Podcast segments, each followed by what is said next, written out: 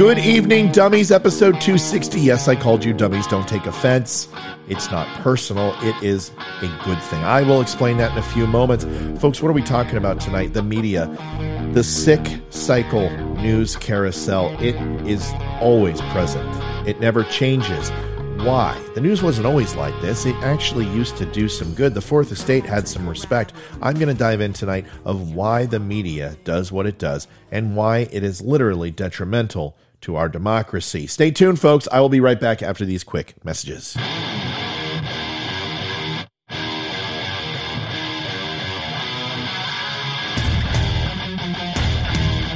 Recorded from an undisclosed location. Always honest, always direct. So sit back, relax. Don't Unfriend Me starts right now.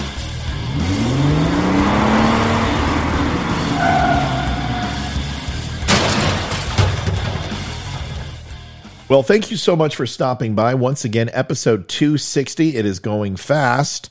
Excited to bring you the show tonight. Thank you for stopping by. My name is Matthew Spear. I am the host of Don't Unfriend Me. And what do we do? We talk a little bit about politics, current events, and things to that effect. I give you my opinion on news that's going around the nation. Sometimes we talk about sports, whatever really tickles my pickle. Here's the thing is that we can agree, we can disagree, you can love me, you can hate me, just don't unfriend me. You can find me here at the at Don't Unfriend Me show all over Instagram, Apple, uh, YouTube, Facebook, etc. Please give me a like, follow, and share. It keeps the lights on, and God doesn't kill a puppy. I also said I would tell you about dummies. Dummies are the don't unfriend me's, the dumb nation. It's an acronym. It's not an insult. Hillary Clinton called us deplorables. Barstool Sports calls their people stoolies. One of our listeners said we should be called dummies, and the rest was born. Last thing, you can stop by and you can get yourself a Let's Go Brandon shirt, made in America, veteran made. All shirts, 10% goes to the Travis Manion Foundation, and you can get a cool shirt, and it's a talking point, and liberals will make fun of you, which is always fun. Let's get to the show, episode 260, folks. And to all my live listeners, it's wonderful to have you. The Sick Cycle News Carousel. 24 hour news. Prior to the launch of CNN, broadcast news shows lost tons of money. It wasn't profitable to be in news. The revenue was made up by regular programming. Part of the idea was to take advantage of viewer inertia. If they turned into the news show they liked, they were more likely to remain tuned in for what followed. Regardless of any of that, news didn't dominate people's lives so much. Newspapers came out twice a day, and broadcast news was by and large limited to the morning shows and the lead up to prime time viewing TV. Local channels filled in the gap with midday and late evening shows. We all may remember Eyewitness News when facts mattered. CNN changed all of that. Their goal was to make money off the news, and so they had to come up with a profitable business model, and the first Gulf War gave them the 24 hours news cycle. They were initially very repetitive during the day, showing the same spot several times in a row. The draw was people could get their news when it was convenient for them. So the network attracted viewers throughout the day. It worked. And they gradually moved to their current format as viewership numbers grew over time. Now, news has to be fresh every time you tune in. And that's why it says breaking news every time. Every hour has a different take on the news and no repeats, apart from some time slots on the weekends and after midnight. This has resulted in manufactured news. CNN and the networks that followed MSNBC, Fox News, etc., don't merely report it anymore, they create it. And importantly, they increasingly catered to what their audiences wanted to see, not what necessarily they need to see. The whole reason for Fox News coming onto the scene was to draw in a conservative audience that the other networks were ignoring and leaving behind, and it worked. This led to a split in the audience that wasn't present before, at least not to the same degree.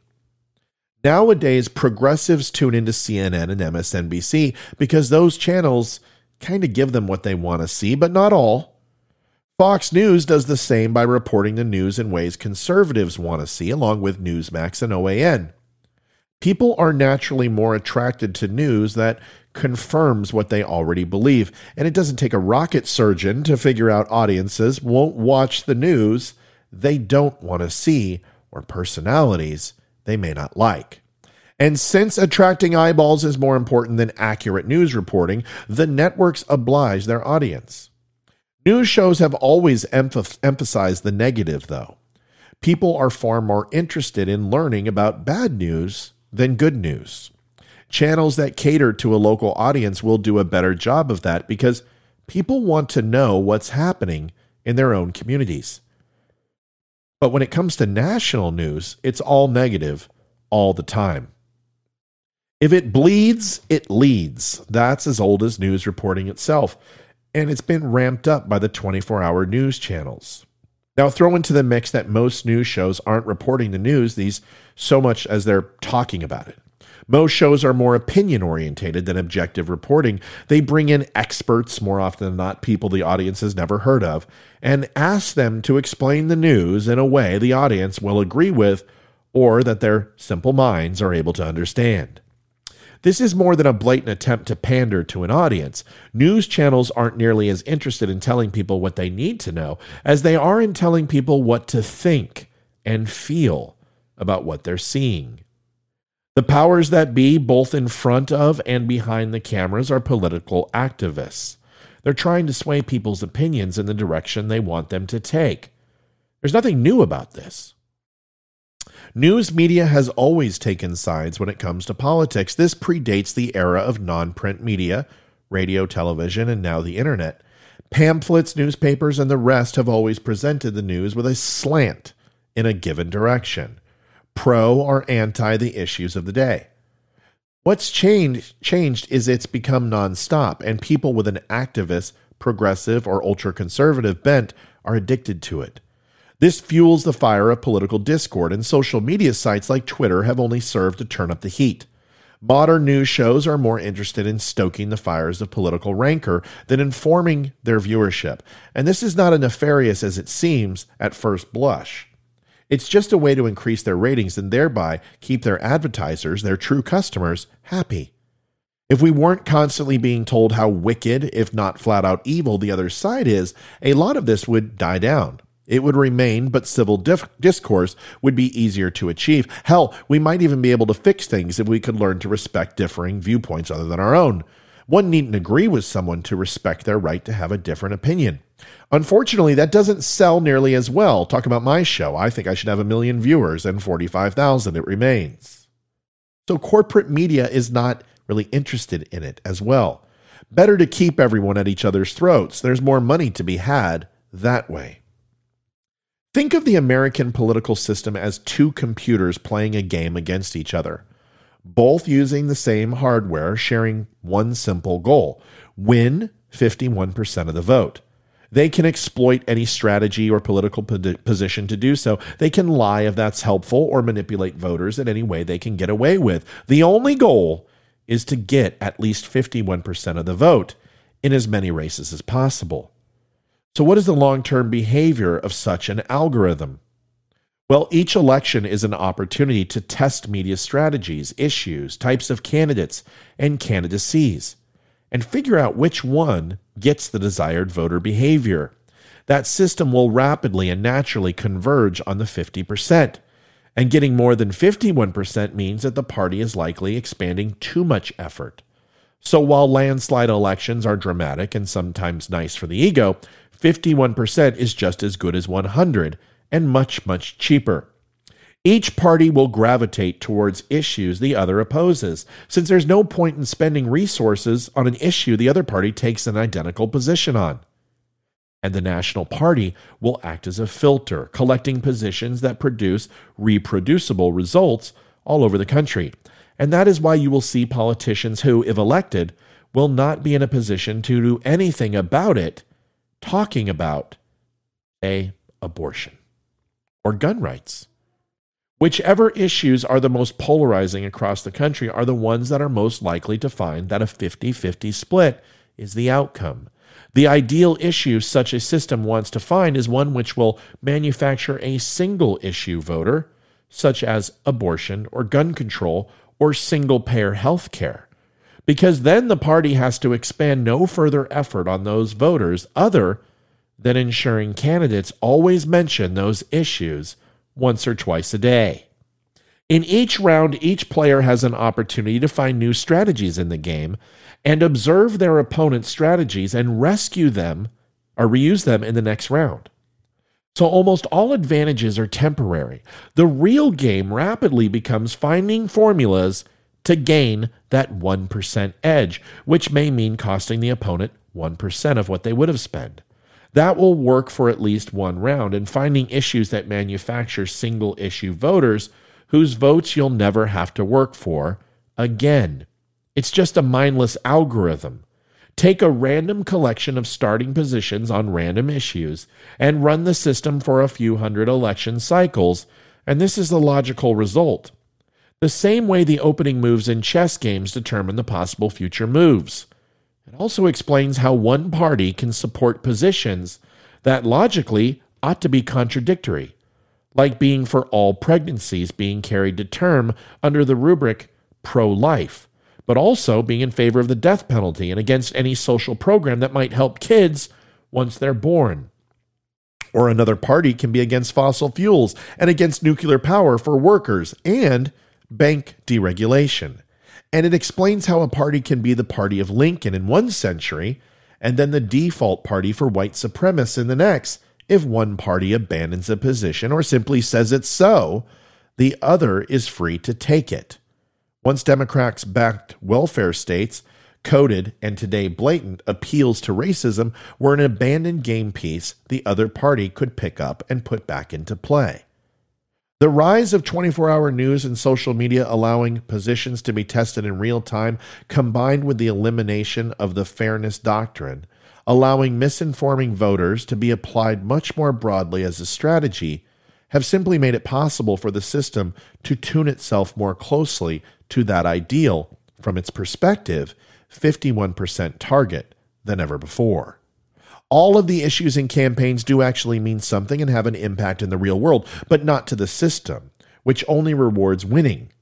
To the parties themselves and the people whose task is to win, if they want to keep having a job in politics, they're simply game pieces to be deployed in whatever way will get that 1% edge. Someone thinks of them as real is someone either party will consider dangerous since they cannot be relied on to say the right things for their single issue constituencies, or might undermine strategies other candidates in that party rely on, and dilute their brand, and thus the predictability of which voters that party will appeal to. So they're going to gravitate towards similar bland, insincere candidates running similar bland, insincere campaigns, and focus on just one or two gimmicks each round to get that 1% edge, which to the system is all that really matters. Really, it's just a mindless algorithm run over and over again until it has reached the state of equilibrium that was inevitable by its design. I'm asked often who will run in 2024 DeSantis, Haley, Cruz, Hawley, Pence, and I will do you one better. The person isn't as important as their ability to break the code and go against the trending platform talking points. This is why Trump was so effective. You can list a hundred reasons as to why you disliked him or loved him, but he got things done. He didn't run across party lines and often beat up his own side, just to spite the other to come to the table. This is who needs to run in 2024 a candidate who is a change agent, who can learn from the mistakes Trump made from a personal perspective Biden the mistakes he made cognitively, along with policy, and Clinton the moral implica- implications of a feckless candidate. The simple fact is, America doesn't want a talking head. They want someone who will break the monotony or the algorithm, if you will. But the person has to accomplish this by introducing subtle change without beating people to death with it on the opposing side. Stand to your beliefs, speak your mind, but also have the humility to at least throw both sides a proverbial bone once in a while. This is what is missing from our political system, our media, and more importantly, every citizen within our border. We are the antithesis of our own solution. And until we realize this, we will keep running the same cycles, expecting a different outcome, all in an effort to garner that 1% of nothing that we are told is everything. Folks, thank you for watching my show tonight. If you didn't like it, well, tough shit. I think that was a great one, and that's the way it goes. That's the way the cookie crumbles. so to speak. Please do me a favor, like, share, and subscribe. Visit my sites at Don't Unfriend Me Show. Say hello, stop by, tell me what you think about the show tonight. And if you don't, I will cry a sad, sad evening. Last thing, if you would do me a favor. Veteran Crisis Hotline, 1 800 273 8255, press 1. Veteran Crisis Hotline is there for our veterans. Traumatic brain injury, PTS, depression, anxiety are all real. Brothers and sisters need your help. We're losing 22 a day. Reach out to a vet, provide this number. If they won't talk to you, reach out to me. I'll make the phone call with you. And if that doesn't help, they can go to don'tunfriendme.com and click on the VCL link. It's anonymous, it is free, and it's not just for veterans. If you are a civilian, they will help you too. Folks, thank you so much. Those are live. Stick around. I will get to a couple of comments. God bless. Thank you for watching 260. Make sure to tell your friends about the show and bring them back next time. It helps. God bless and have a good night.